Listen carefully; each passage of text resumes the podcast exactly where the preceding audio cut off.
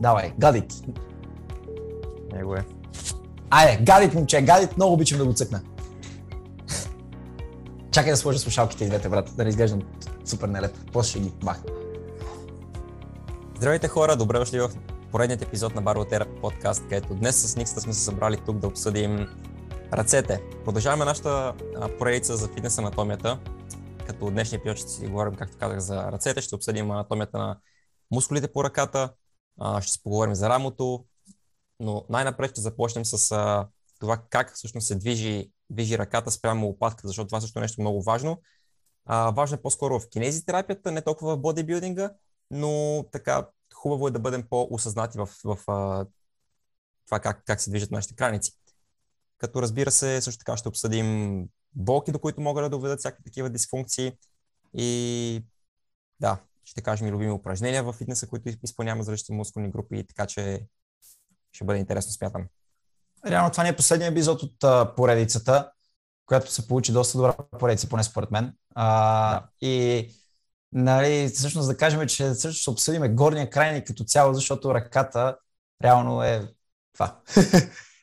Да, нали, затова да. ще обсъдим горния крайник, движенията в него и това, което каза Цецо, много важно, наистина как се движи, най-вече е рамото ни, нали, смисъл рамото, как се цялата тази а, кинезия, която има в а, рамото сложна, да, да я обсъдиме, защото, както ти каза, не е бодибилдинга толкова важна, но ако знаеме, можем да разбереме защо ни боли и как можем да го правим. Всъщност, аз получих и а, коментар от мой приятел, че всъщност поредицата е а, освен нали, интересна от гледна точка на това, че се обсъждат мускулите, какви движения извършват и те, нали, смисъл, могат да си направят, да си изградат не, кое упражнение, кои мускули натоварва, всъщност е много полезна от към възстановяване, защото а, вече разбираш а, един мускул какво прави, съответно как можеш да го разтягаш и съответно ако имаш болка в дадени движения, дали този мускул може да бъде проблема. И просто получих коментар, че всъщност тази поредица е полезна и от тази гледна точка, защото помага и за възстановяването. И всъщност, като погледнем YouTube, YouTube обществото, до сега няма поредица или по-точно клипове, в които да се говори толкова за възстановяване на анатомия, функция и така нататък на дадени мускули, а по-точно има упражнения, които се правят, без да се казва нали, а, точно кои мускули влизат или okay. просто нали, се казва мъртва тяга, кои мускули участват, но не се казва, че има и други упражнения, с които могат да се натоварят тия мускули. Нали, смисъл, това е разликата в нашата поредица и затова смятам, че се получи готина поредица. Но да караме по същество. Цецо, започваме. Сто пъти да. казахме един термин, който и в предния епизод, и в по-предния епизод го намесахме, а именно скапохумералния ритъм и сега ще обясним за него. Изобщо за това сложно движение на ръката нагоре, напред и така нататък, защото все пак Рамената става е най-сложната става и като цяло най-сложната структура в нашето тяло, за да ни позволява толкова много движения напред-назад. Наистина има много, много скрити сложни неща долу.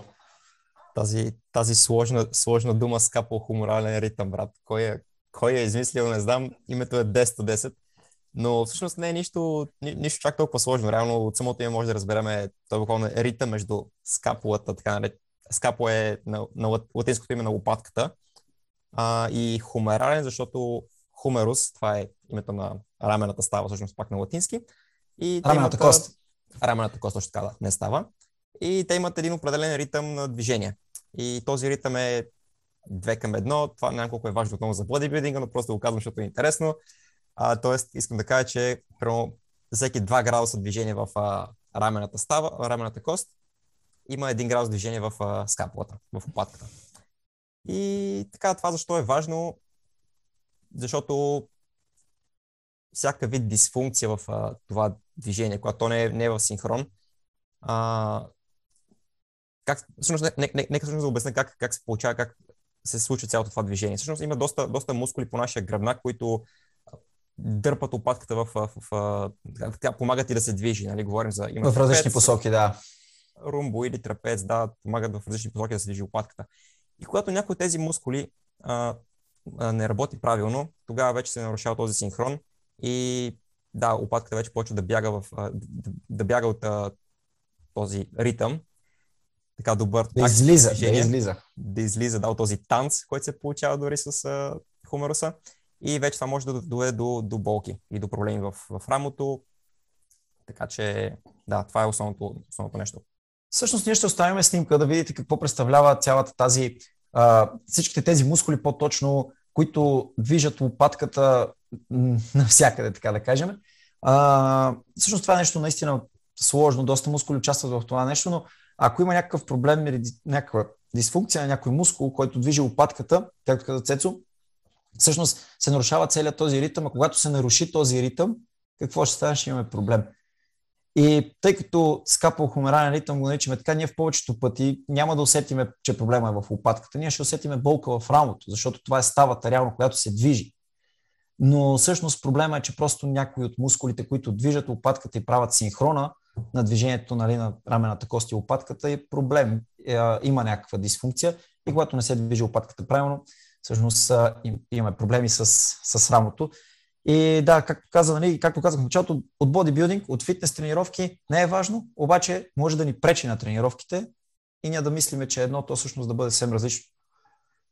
Заради това мисля, че е хубаво, хубаво да, се, да се спомене този скапо-хумерален ритъм, като в, всъщност в учебника го дават много добър пример на 3 градуса движение, абдукция в рамото.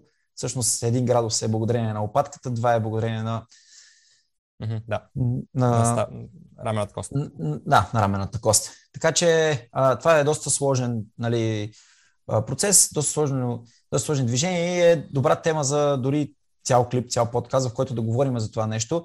Кой мускул на къде точно, какво извършва, в какви движения точно най-много участва, кога участва повече лопатката, кога само коста, защото когато е само рамената кост, защото има а, значение, що се отнася до кинезитерапия и нали, възстановяване, примерно някакви а, проблеми в рамото. Така че това, примерно, си е за нов, тотално нов епизод, но просто е важно да, да го знаете и го споменаваме. Така че, ако искате епизод, Пишете в коментарите. Да, в коментарите, задължително. Задължително долу в коментарите. Добре. Еми, добре, Никс. Да. А, ако че да, да приключим тук и да, и да, да продължим към раменете. Да, само искам да кажа нещо. Правил съм експеримент, показан от кинезитерапевт. Даже ми е показан от Милен Танев. Поздрави на Милен Танев. Поздрави на Милен Танев, ако а, Да. А, всъщност ми показва Милен, че когато се фиксира лопатката, когато не, мисля, не даваме да се движи, т.е. мануално, ние като кинезитерапевти фиксираме лопатката и човек трябва да дигне рамото, буквално движението, до което стига нещо, е нещо подобно. Няма да е да се градуса. Просто до тук може, до тук може да се движи ръката без лопатката. Това е. Няма, няма, няма как повече да се движи. Така че представете си, това са под 90 градуса, да кажем някакви 60-70 градуса, представете си да може ръката ви само до тук да стига и оттам нататък да е болезнен, защото имате проблем с лопатката. Колко движения може да направите? Мисъл, не може да си почешете врата. Да. А всеки обича да си чеше врата, брат. В смисъл, всеки обича да си чеше врата. така че... И също така всеки обича да се протегне, да, да вземе нещо от горния рав в магазина, примерно. И да, и, и, важно е, важно е. Никога не мога да вземеш нали, нещо по-високо без а, това движение. Така че просто да видите колко е важно това нещо наистина. Дори за бита не може да се измиваме, ако няма този синхрон. Но... Абсолютно. Без да изпадаме много детали. И... да, колкото и да, нали, да не си иска да обсъдим сега повече, този епизод не е, не е с тази цел, все пак е фитнес да. анатомия. Да. Ами добре, Цецо. Добре. Ами, добре, Цецо, хайде да, да си поговорим за раменето, Цецо. да си поговорим малко за, за раменете. Между другото, знаеш, получих въпрос а, от, отново от приятел, защо не сме говорили до сега за работа, защото той много да иска да си тренира работа. И вика, да говорихте отпред, отзад и аз се чакам, вика, да говорите за работа. И аз казвам, спокойно, бе, човек, смисъл, ще говорим за работа, дали? Смисъл. Работи се по въпроса. да. Всичко с времето си. Но да. Ами, да започнем от там какви движения изпълнява работа, може би. А, логично, рамените мускули, делтоида, това е основния. Има и други, но делтоида е най-основния, най-важният за бодибилдинг темата, за фитнес темата. А, да, понеже такава е такова, иначе... Да, защото такъв епизод, иначе, разбира се. Мога да говорим за суpraспиратор, спирални инфраспиратор и така нататък. да. А, но делтоида се дели на така три основни зони те не са дори части. да са три, глави, три глави, но те са три части да, на делтоида, всъщност предна, средна и задна. Така наречено предно, Може би по-скоро. Да го кажем, е просто разположението на фибрите на самия мускул са, нали, в три различни посоки, така да го кажем. Да, общо взето. Да. И това, което се случва, че нали, фибрите, които са отпред на делтоида, те дигат, дигат а, крайника, Рък... ръката, да. цялата ръка дигат напред. Средните фибри дигат, и дигат настрани и задните фибри естествено я дигат назад. Ам... Да, общо взето, общо взето в дигането на страни може би бих казал, че участват всичките, тъй като всичките се съкръщават. Но да, основно средното, средното рамо, нали, така да го наречеме, а, участва. Да. Като това са основните движения, които изпълнява делтоида и не е нищо, нищо сложно, нищо кой знае какво. А, може би като упражнения да, да, да поговорим. Ами да, всъщност като знаем движенията, които нали, да ги наречем малко по а, как да кажа професионално, флексия, екстензия и абдукция. Флексия, екстензия и абдукция, нали, ако можем, вече, може би вече знаят всичките тези движения, тъй като ги обсъдихме още в долните крайници. Като знаем тези движения, вече множеството от упражнения, които можем направим са много, но ние разбира се, както знаете, говорим за нашите любими упражнения в фитнеса, като вече при различни проблеми в рамото има различни упражнения, които натоварят по съвсем различен начин а, рамото, но ние говорим в контекста на, на фитнес. Така да. че не, така че ние ще си кажем просто какво правим ние в фитнес залата, а пък а, вие, ако имате някакви други идеи, оправите се. Оправите се. Измислите си. Ам... О, да. Като, като нека започнем с предното рамо. Добре, с предното рамо. Аз често казвам упражнения за предно рамо не правя изолиращи. Да, Нямаш, не, правя не правиш упражнения, които са с флексия.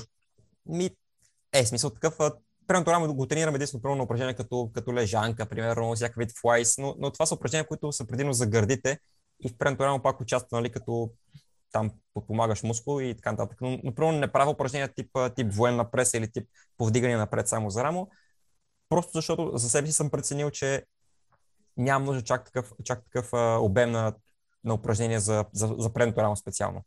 Нали, при случай, че той ми влиза в лежанката, в лайс и така нататък, защото трябва да правя допълнителни упражнения за него. Аз да, значи, така, така мисля и аз, но честно казано започнах да правя упражнения с флексия, нали, смисъл, примерно, дигане на дъмбели традиционно. А, в момента правя едно много хубаво упражнение, което на, на лежанката, горната лежанка, на полулек, а, просто ексцентрично, бавно пускам. Тоест, просто мускула да задържи тежеста. Не мога да я вдигна, нали, голяма тежест съм подбрал, някой ми помага да я вдигна и аз само пускам бавно и е супер, супер яко упражнение за рамо, наистина много добре го усещам, пък и а, реших да дам просто малко приоритет на предното рамо, като си правя всичките упражнения, които има някаква, някакво избутване, как примерно лежанката, то участва.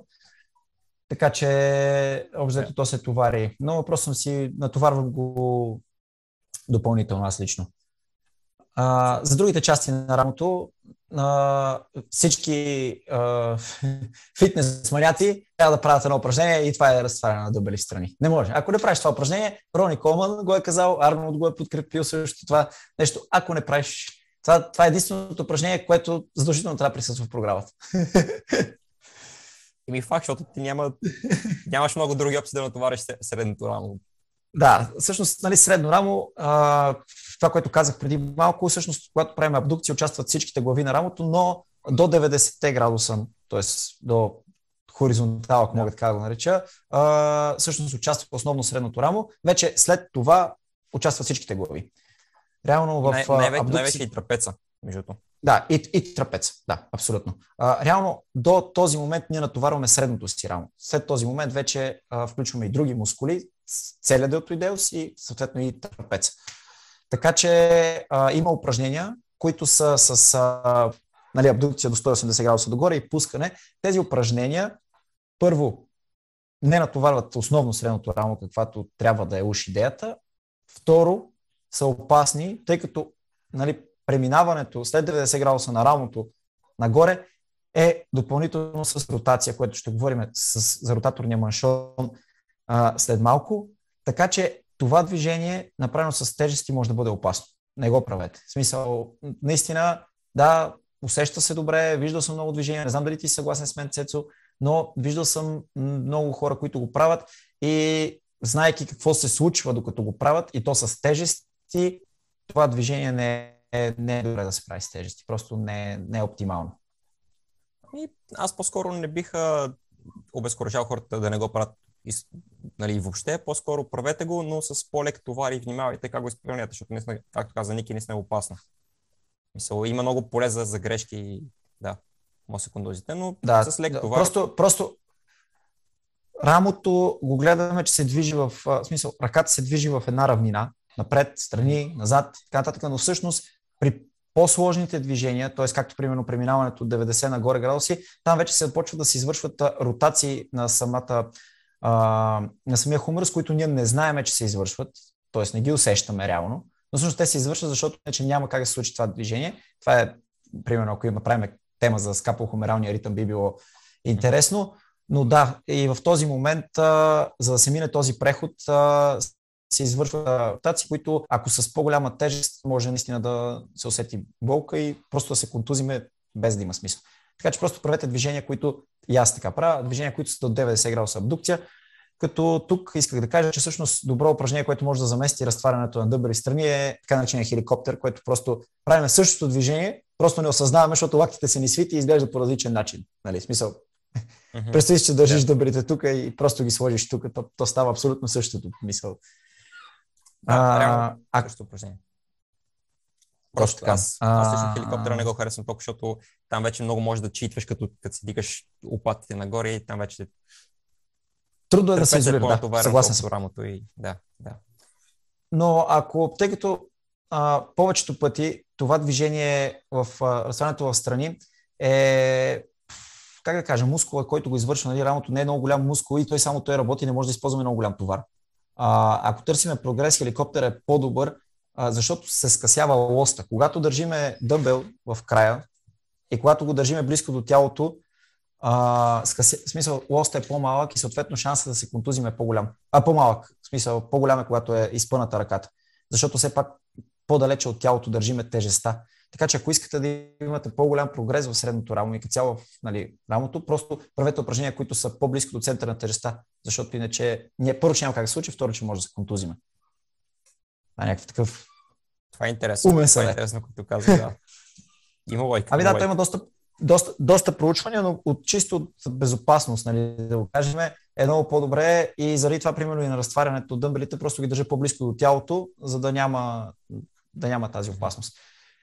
Това въжи за абсолютно всичко, не само за рамото, просто да. И само за разтварянето, за разтварянето с, с дъмбели, аз нещо, което отскоро започнах да правя от Ники, а, всъщност, когато правя разтварянето с дъмбели, го правя в а, така наречената скапция, защото знаем поне от кинези терапията, знаем, че всъщност раменете ни са в едни миши към 30 градуса, така леко, леко напред.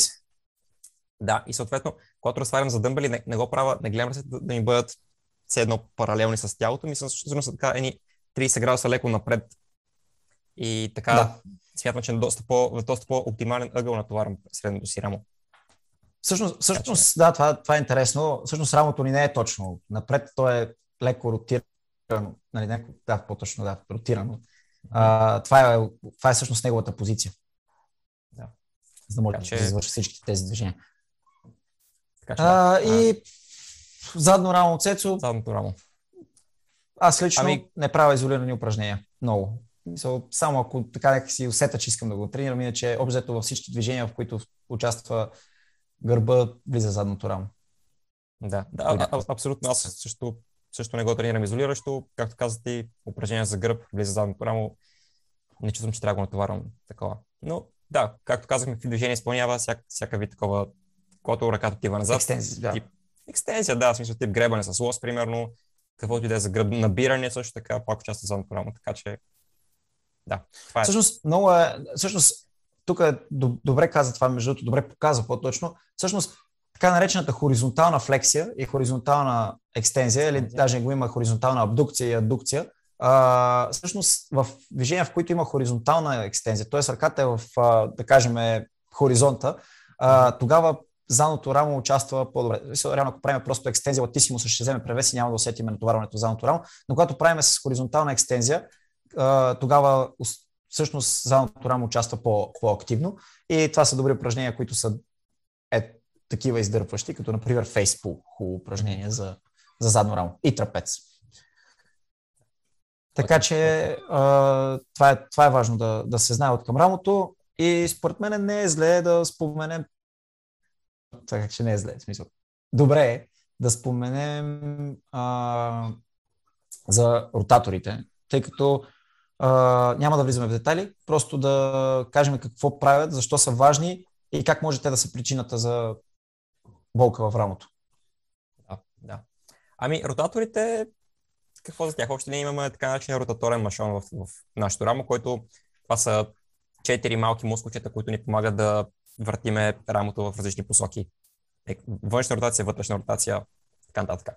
А, те също така има много стабилизираща функция при всякакви упражнения тип олимпийски обръщания, тип военна преса, ако искате. Още не да участва в, участва, участват в стабилизирането на рамото в а, всякакви движения. И съответно всяка потенциална тяхна дисфункция може да доведе до, до мускулен дисбаланс, за който говорих в предните епизоди. И този мускулен дисбаланс вече доведе до проблеми в рамото, до болки в рамото. И това е което аз мога да кажа за ротаторните машони. Така, без да, да влизам детайли. Повърхностно казва това, което казах, че всъщност ръката, като се вдига, за да вдигнем от тук, тя се, рамото се ротира, точно те, те това правят. Ротират го, за да може да се извършват всичките тези движения. Реално движенията, които показа, външна ротация, вътрешна ротация. А, защо са важни? Защото това, което каза, имат стабилизираща функция. Ако не им се обръща внимание, ако те са слаби, съответно рамото няма да бъде стабилизирано, съответно ще има болка.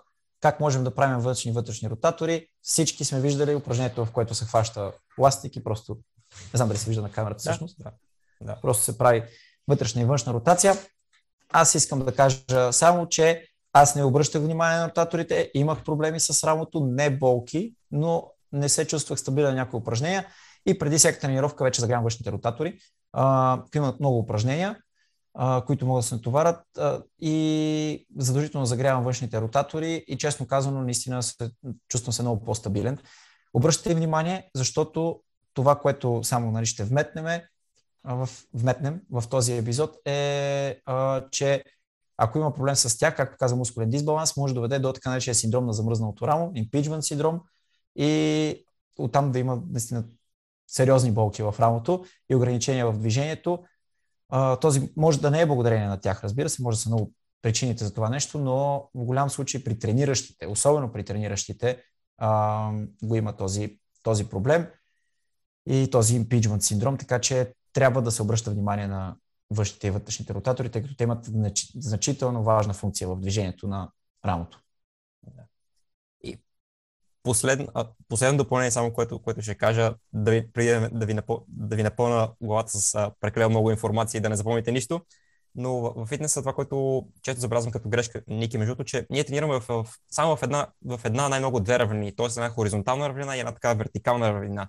Всяки упражнения да. тип клекане, да. военна прес, така нататък. Но не тренираме, не тренираме упражнения, които са с въртене, примерно. С завъртане на тялото, ако щеш. Или поне много рядко ги виждам някои хора да ги тренират. Да. А съответно, всякакви такива движения са изключително важни, защото в нашото ежедневие ние постоянно, ние не сме статични в ежедневието, кога правиш е такова движение тип лежанка, примерно. Нали? Но пък много по-често в ежедневието, примерно, ти се налага в, да се протегнеш някакво настрани, в някаква нестандартна позиция, нещо да издърпаш от такова. Така да, че, абсолютно. Да тренираме тялото си във всякакви такива ротационни движения. Вкарате такива упражнения и наистина ще, се, ще направите една превенция от контузии в бъдеще много си прав. В смисъл, реално тялото го движиме в пространството във всичките равнини. На всичките три равнини. И, и ние, ако натоварваме само в една или две равнини, а, ние да, ще станем силни в това, обаче като се наложи просто да преместиме нещо, което дори е пъти по-леко от това, което тренираме, в съвсем различна равнина ние няма да може да го направим. И какъв е смисъл? Мисъл, трябва, трябва да се вкарват а, такива движения, тъй като ротациите се пренебрегват много, защото не се забелязват, ние не осъзнаваме, че ги правиме, но всъщност ние ги правиме нон-стоп. Дори сега, просто докато си говорим с тебе, те се извършват. А че който му е интересно, може да Google не да се поинтересува. Има фронтална равнина, хоризонтална и коронална равнина, така че прочетете Трансверзална и... е беше на, в превод на български. Да, прочетете ги. Ако ви е интересно за равнини, оси на движение, супер клип е това. можем да направим долу в коментарите. Пишете дали такава тема би ви била интересна, тъй като това ще ви обясни абсолютно всяк, всеки крайник, всяко нещо, как се движи спрямо другите и може да придобиете представа нали, какво всъщност се случва във вашето тяло. Какво представляват тези равни оси. Добра тема за клип. Добре, да продължаваме надолу по веригата. Предната верига, брат. Това беше много яко в предния епизод, честно ти казвам. Ами така да се пуснем по предната, по предната верига надолу и следващото, което е са бицепсите. А, интересен факт е, между, че всъщност нашите ръце, обема на нашите ръце всъщност не зависи толкова много от бицепсите, а повече от трицепсите, защото те са така по-обемистите, по-голяма част от нашите ръце вземат трицепсите на бицепсите. Но за добрите стари ръки, бицепси, а, какво може да кажем? Та, Те са... та, та, всъщност да кажем, хора, като тренираме бицепс, ръцете няма да станат по-големи. Ако тренираме трицепс, има по-голям шанс. Така че просто правете в поедали гърди и трицепс за големи ръце. Просто ще е по-добре. Смисъл. Иначе, е, после като пропуснете гърба и трицепса, ръцете трябва да порасат, така че аз бих тренирал гърди и трицепс поедали и всичко ще ми е наред. И, и, и, в, и, в, ден, и, в, и в ден за крака правим трицепс и бицепс, примерно, и краката не ги пропуска. Тоест ги пропуска. Между другото, между другото, така, тренирал съм така, тъй като гърб правя много упражнения, гърди правя много упражнения, нямам време за ръце и в краката вкарвам ръцете. Така че може да се прави. Смисъл, има как да се вкара. Направо не прави крака, ако я питаш мен. Как? а... брат. Две глави са. Две глави са, доколкото си спомням от учебниците, каквото съм чел. А, и функциите, които изпълняват всъщност бицепсите са нали, флекси в лакътия, т.е. сгъването, но също така и супинация или така извъртане на китката, все едно държим една супа в ръцете си. Навътре. Буквално, да, все едно завъртане на китката. Така че това са основните функции. А, също така, също така между и флекси в рамената става. Но това е, да. Всъщност, понеже използваше, използваше този термин, а, бицепса всъщност е двуставен мускул. Нали? Е, реално трябва да се каже. Той не прави само а, сгъването и супинацията, ами всъщност нали, вдигането на, на рамото, което от трениране може би не взима толкова важна роля, но има проблеми, които са свързани именно с а, това, че а, главата, която извършва това движение, не работи или примерно се притиска. Но да, mm-hmm. две глави. Да, две глави. Две глави. Едната се залага за, тук за лопатката, някъде, точно, не мога да пипна, а, се залага за лопатката, а другата глава е именно тази, която всъщност си извършва това движение в рамото лектофлексия, се за, т.е.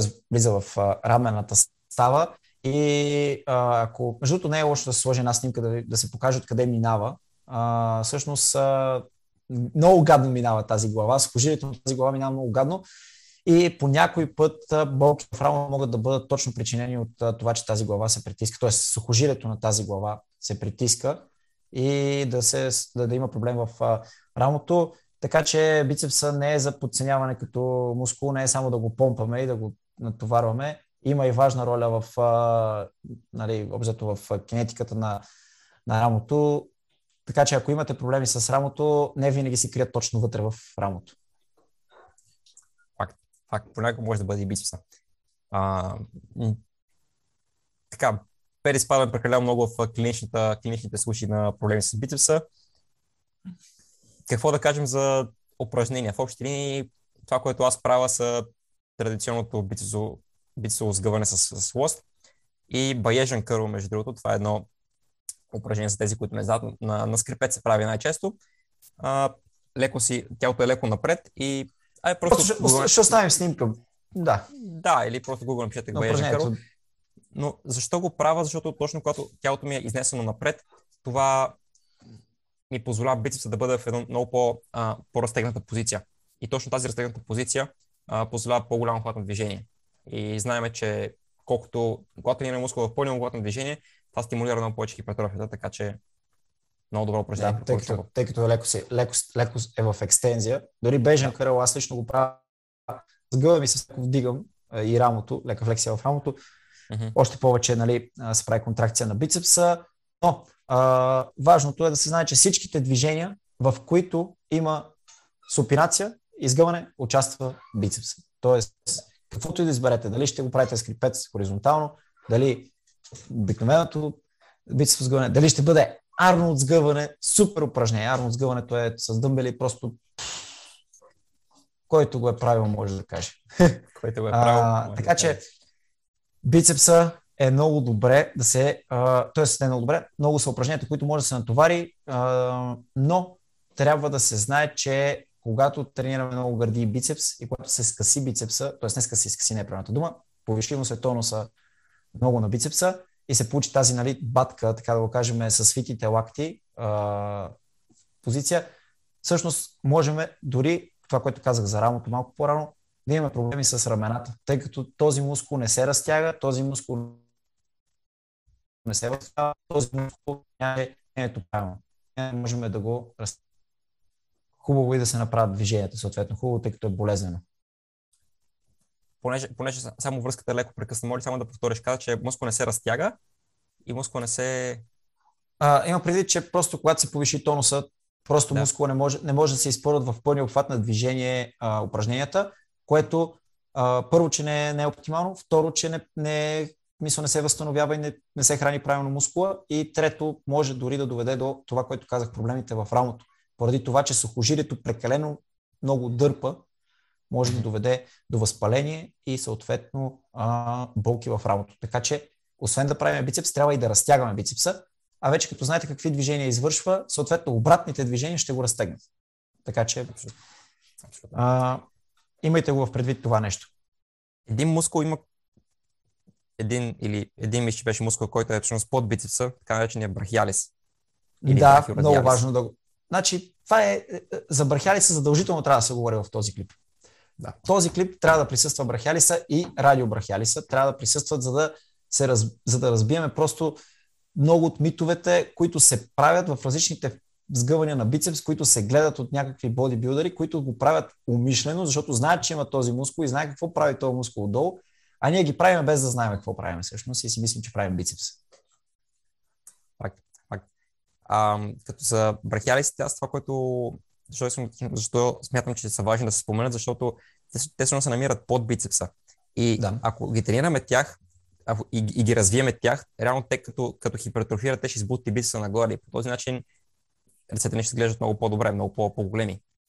Да, и освен това, освен това, в връзка с а, нали, кинезитерапията, идеята на този канал, да покажем научната гледна точка, всъщност всяко едно сгъване на ръката, всяко едно сгъване, независимо дали ще е така, дали ще е така, дали ще е така и всичките раздовидности, брахяли се участва, защото той е захванат за рамената кост и за лъчевата кост. Тоест той, той задължително сгъва. Това е. Той няма позиция, в която не се сгъва. Той винаги се натоварва. Въпросът е следния, че когато правиме с супинация и ръката е така, т.е. китката е в тази позиция супинация, която показа, акцентираме върху бицепса. Когато правиме сгъвания, които са така или така, акцентираме, сега ще споменем и за радиобрахиалиса, но акцентираме повече върху брахиалиса и съответно, ако правим така, радиобрахиалиса.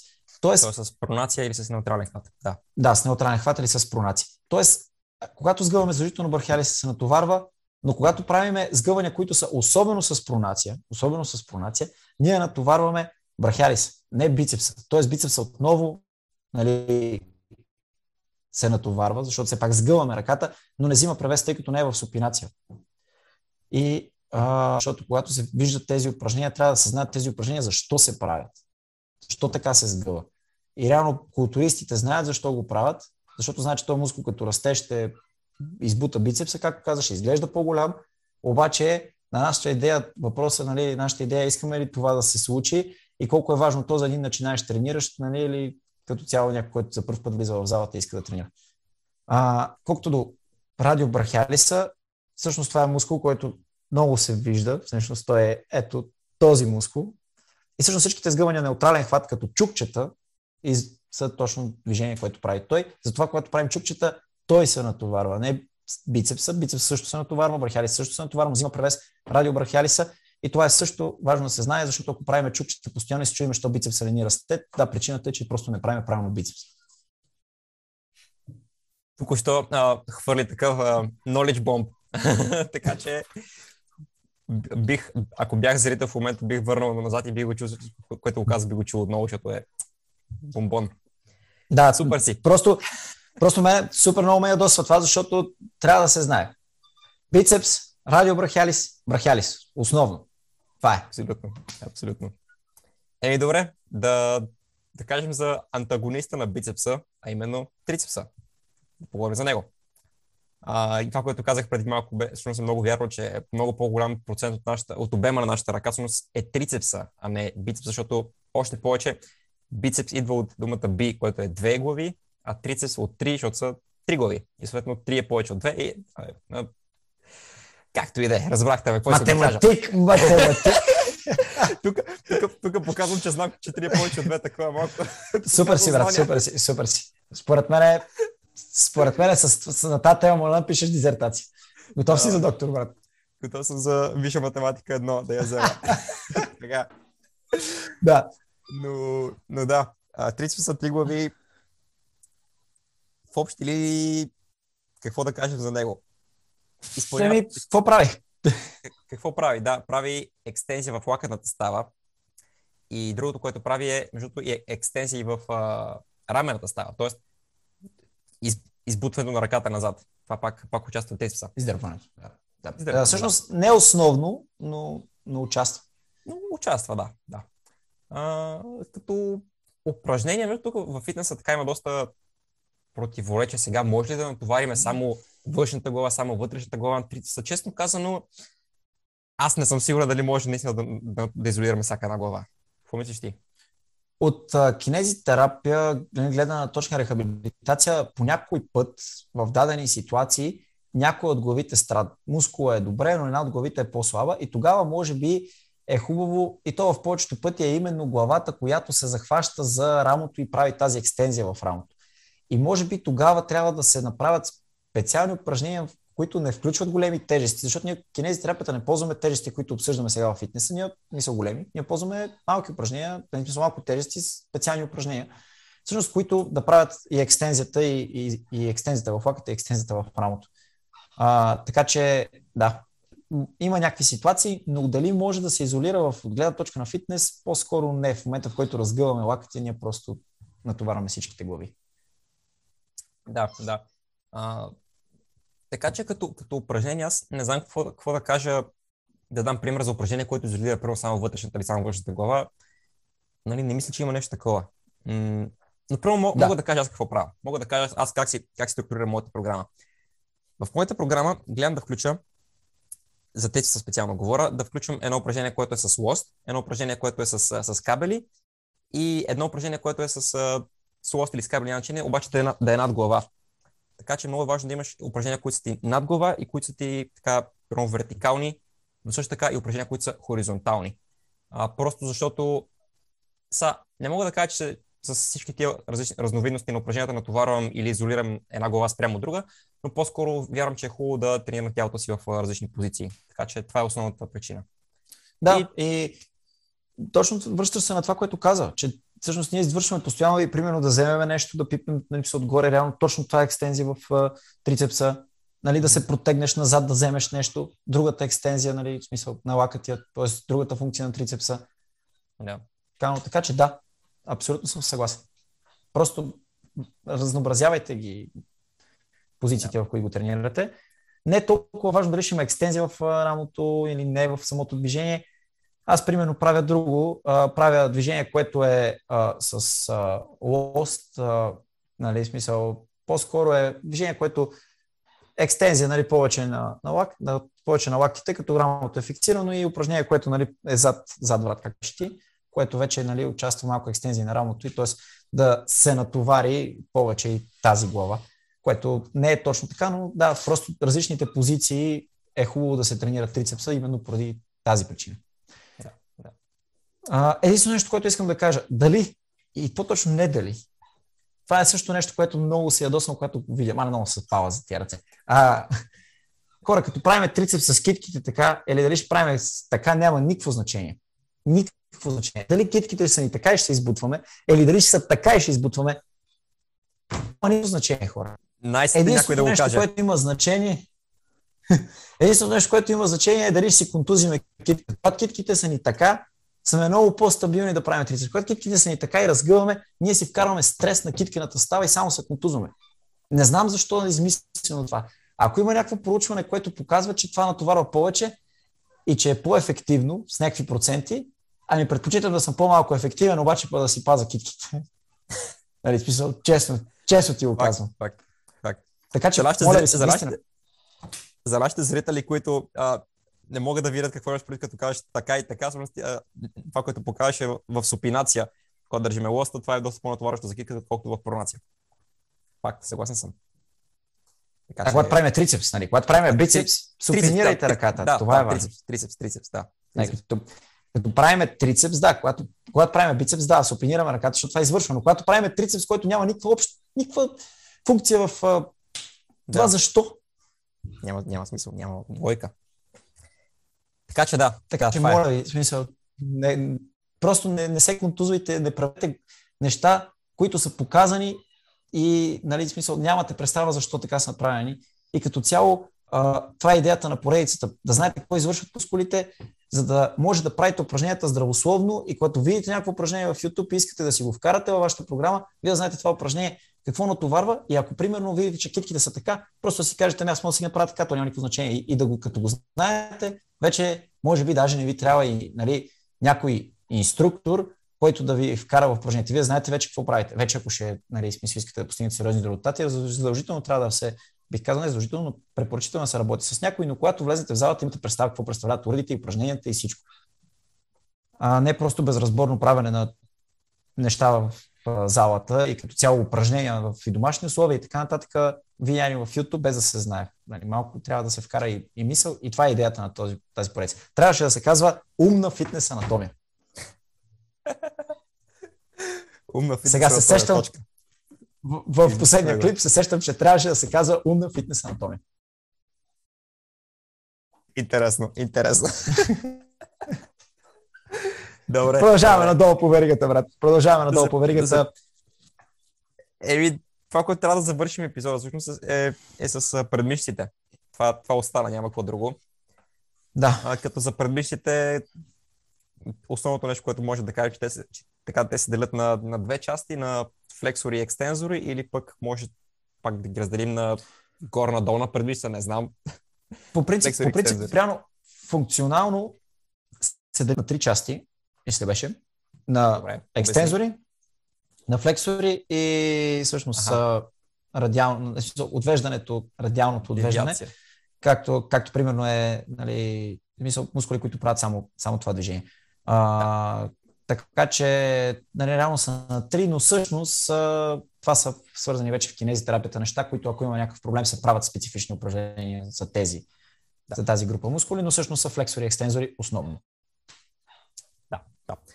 Като ако трябва да изпаднем в, в, в, де- анатомична детайлност, всеки мускул, къде започва, как завършва и какво движение изпълнява, това е прекалено много време ще отнеме, защото на предмишните, предмишните сигурно са, да, сигурно са 20 мускулчета, които изпълняват различни неща, различни движения. Да. Да, между другото, че- това, е- това е интересно да кажем. Да, че всъщност виждаме предмишница, нали, да кажем, не знам, задмишница, не знам даже как, се, как да го наречем. Виждаме всъщност това, но само като стегнем даже на камерата се вижда, че всъщност нали, про- просто тук са различни мускули, не един мускул. И като казваме, че правим предмишница, ние правим много мускули. Много повече, отколкото коментирахме до сега по дяволите. За девойките, за, за девойките, които не гледат в момента видеото, а, а го слушат, после като видите видеото, ликста, ликста си показва предмишците колко са развити. Вярно, брат, забравих, че, забравих, че който слуша, брат, няма как да го види по дяволите. Сега се сещам, обаче, какво да правя? Гледайте, това видео трябва да се гледа просто. трябва е, да се е. слуша. Този подкаст е за слушане, а, по принцип, но то, този клип трябва да се гледа. Но да, но да. А, те така... Оп, брат, как ще ми звъня телефона сега, бе? Майка му. Е, брат, не мога ти не си професионалист, не си изключи звука. Това, това ще го изрежа, ще го изрежа. Няма страшно. Продължаваме. Остави го, брат, остави го това. Това си е просто много. Добре. А, ц- Та всъщност, предмишницата реално се разделя нали, на, на две, защото просто, в смисъл функционално на три, но всъщност на две, защото просто нашата раменна кост завършва с така наречените два епикондила отдолу. И всъщност екстензорите, те, които правят това, което отвежда китката назад, всъщност а, са мускули, са, всичките мускули се захващат за един епикондил, а пък флексорите, това, което на мисъл навежда китката на, напред, да, да го кажем за слушателите, флексорите на китката ни всъщност се захващат за другия епикондил. И заради това реално имаме нали, две, но всъщност реално движенията, които се извършват са три функционални групи. Като за предмишница, просто не, като не, видяхте движенията, трябва да видват толкова движения, че не, не знам, просто не знам. Нещо кли, клинично важно за тях, че всъщност много често, знаем, се получават така наречените тенис лакът и, гол, и голф лакът в, в кинезитерапията. Да. И какво представлява това? Това са, тай просто казвам, са възпаления на съответно на, на флексорите или на екстензорите на, на предмишцата. А, Именно, и се, да. И се на, едни, на едното от... или на другото. Да, и се получават от, от претоварване. А, така че... Системно, системно Систем... претоварване. Тоест... Системно претоварване, такива репетитивни движения. А, най-често се... Най-често, няма ли най-често, да, но примерно един случай, който в момента се сещам е, измислям си някой пациент, който примерно трябва да си премести, а, се, се мести в, в ново жилище и съответно трябва да разгуби цялата, цялата всичките мебели, трябва да ги разгуби, после да ги сгуби наново. И това включва много такива работа с отверки, завъртания в, в премишцата. И понякога тези такива хора на следващия ден, примерно, или на по-следващия ден вече получават такива блоки в лакътя и се чудят, мама към какво се случва, защо ме боли лакътя. Ами лакътя боли, защото просто ти не си свикнал на такова натоварване и в един момент, в един ден, когато ти трябва да, си, да разгубиш тия мебели, да ги сгубиш наново, ти си натоварваш премишцата по начин, по който ти не си свикнал. Така че това да, да боли лакът, лакътя. И защо го казвам това нещо? Защото е важно в фитнеса да се тренират предмишците, точно за да може да ние да свикнем на такива натоварвания. Така че когато дойде времето, в което ние трябва да си, да си преместим жилището, да не ни боли после лакъти, защото ние ще сме свикнали на такова натоварване. Абсолютно, абсолютно. Много съм съгласен. Даже, даже това беше супер изказване, брат. Това беше супер брат. изказване. Тук, тук беше трябва да пише шестици за това изказване, брат. Това беше много добро изказване, брат. Това, това беше много добро изказване. Наистина, оцели десетката, брат.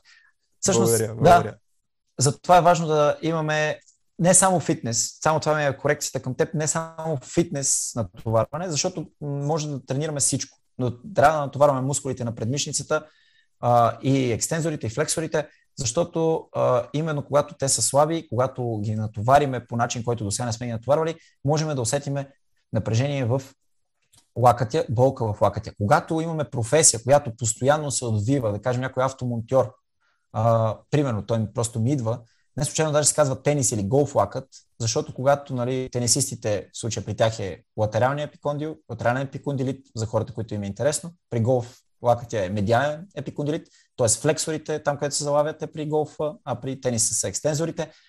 Всъщност, такива професии, има такива професии, които системно всеки ден се развиват, отвиват неща. В тениса постоянно се нали, удря, има напрежение в екстензорите, в голфа, нали, съответно топката, флексорите. Така че а, такива професии, те ако имат нали, хора, които гледат този подкаст, слушат по-точно или гледат, ако има такъв от вас, просто отидете и си обърнете внимание, защото не е, не е сериозен проблем, бързо може даже да се оправи, но когато е продължен в годините, му трябва повече време за възстановяване. Така че трябва да се обърне внимание, когато е хронично. Когато, както каза ти, пример, в който ти просто сега се местиш нов апартамент и си завивал три дни подред и не си свикнал на такова натоварване, то това е остра фаза на проблема и може доста по-бързо да се оправи. Но когато, примерно, 10 години ти работиш това нещо и имаш проблем от 8, то вече възстановяването ще бъде по-дълго. Така че просто фанете този проблем на време. Или ако сте такива хора, нямате този проблем, то тогава помислете как може да го правите, а именно като ги тренирате тези мускули, като ги разтягате тези мускули а, и като цяло ви обръщате внимание, за да се избегне това. Трениране на тях, разтягане на тях и също така основното, което всеки, всеки кинезитерапевт ще ви каже, да, да намалите натоварването по възможност. така че... Значи, а, по принцип, в нашата професия, особено в масажите, бих казал, но и по принцип мануалните техники, работата ни с ръце, при нас предмишниците много участват. Наистина много участват. Тъй като самото стискане, хващане на неща, или мачкане при масажите, всъщност участват много предмишниците и с повечето нали, колеги са с повишен тонус на тази мускулатура, така че просто трябва да се, да се разтяга. Това е една от причините, която аз, примерно, не правя толкова изолирани упражнения за предмишници в фитнеса, защото цялото това ежедневие доста ми натоварва нали, мускулатурата като цяло. И чувствам сила в предмишниците, но по принцип от към упражнение просто искам да кажа, че а, дори самия хват на лоста, докато правим упражнения, то също натоварва предмишницата. Но ако искате да засилите упражнения като флексия, съответно екстензия, навиването на, на лоста, супер упражнение, могат да, да натоварят, т.е. да, да, да, натоварите а, предмишниците. Нещо друго ще да кажа, но си забравих мисълта и ще се сетя. Ще се сетя малко по-късно. Не знам. Не мога да ти помогна. нещо, нещо щях да кажа, но, но наистина забравих. Ами аз като цяло няма какво повече да кажа и помисли, помисли какво искаш да кажеш и ако такова да приключи епизода. Защото май... Как Сетих се. Сетих се, да. Добре. а, всъщност, как може да разберете, че имате проблем?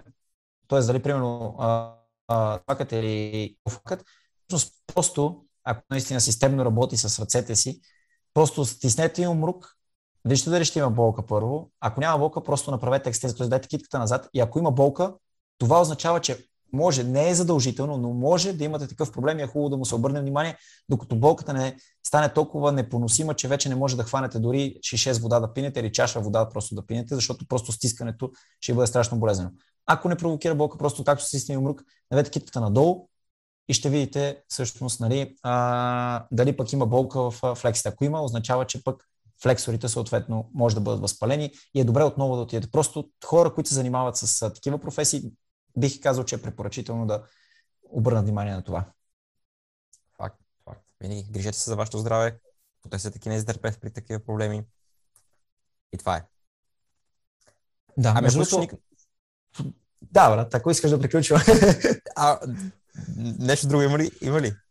А, просто се сетих, че можем да направим отделни епизоди, да поканим гости, защото доста кинезитерапевти се занимават с голф и тенис лакът. Ако наистина ви е интересно това като тема за латериален или медиален епикондилит, тъй като го споменахме дори с, в подкаста с Милен Танев, просто напишете долу в коментарите, че ви е интересна такава тема и ще поканим гост, който нали, се занимава с това и да, обс, да обсъдим всъщност как се лекува, какво трябва да се направи, как може да, се, да направим превенция от такова нещо по-подробно, тъй като сега нали, идеята на клипа е друга. И се сетих, че можем да направим клип за пасивна и активна недостатъчност на мускулите. А, не знам на, на английски дали да, да, да. така, така са изложени нещата, но всъщност това е доста интересна тема и защо дадени движения не могат да се извършват и пречат други мускули, каква е всъщност идеята и така нататък. Това също е доста интересна тема за клип. Затова долу в коментарите. Ако не видим коментарите, няма да има следващ подкаст. Това е. А, ако няма един коментар, няма. Да си знаете. Казвам, се спираме, спираме. Защото ние го правим само заради вас и само заради вас. Само заради вас. как се казва Слави? Как се казва Слави? Ами да, това е хора. До, до тогава а, лайквате, харесвате, subscribe. До тогава, до следващия път.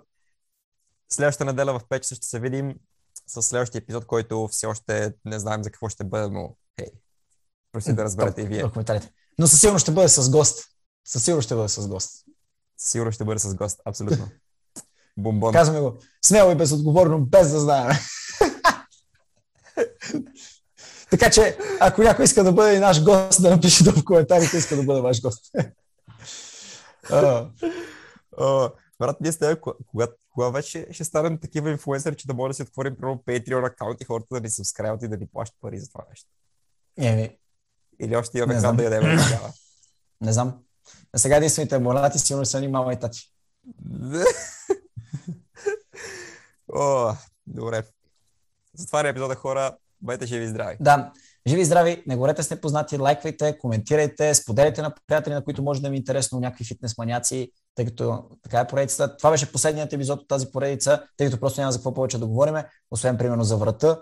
А, но а, това беше последният епизод от тази поредица. Надявам се поредицата да ви е била интересна, да сте научили а, някои неща, някои полезни съвети, а, които сме дали да са влезнали, да ги употребявате. Не знам точно какво да кажа, но, но ползвайте всичко, което говориме. Нали, не сме извадили а, защо е science-based, но всъщност просто това е движението на мускулите, това правят, вие как ще ги натоварвате, а, какво ще правите, зависи само изцяло от вас, но е важно да знаете даден мускул, какво движение извършва и да знаете дадено упражнение, дали натоварвате наистина този мускул или всъщност мислите, че го натоварвате.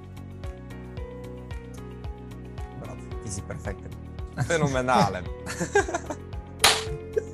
Довиждане. Това от нас хора. Пожелаваме ви чао!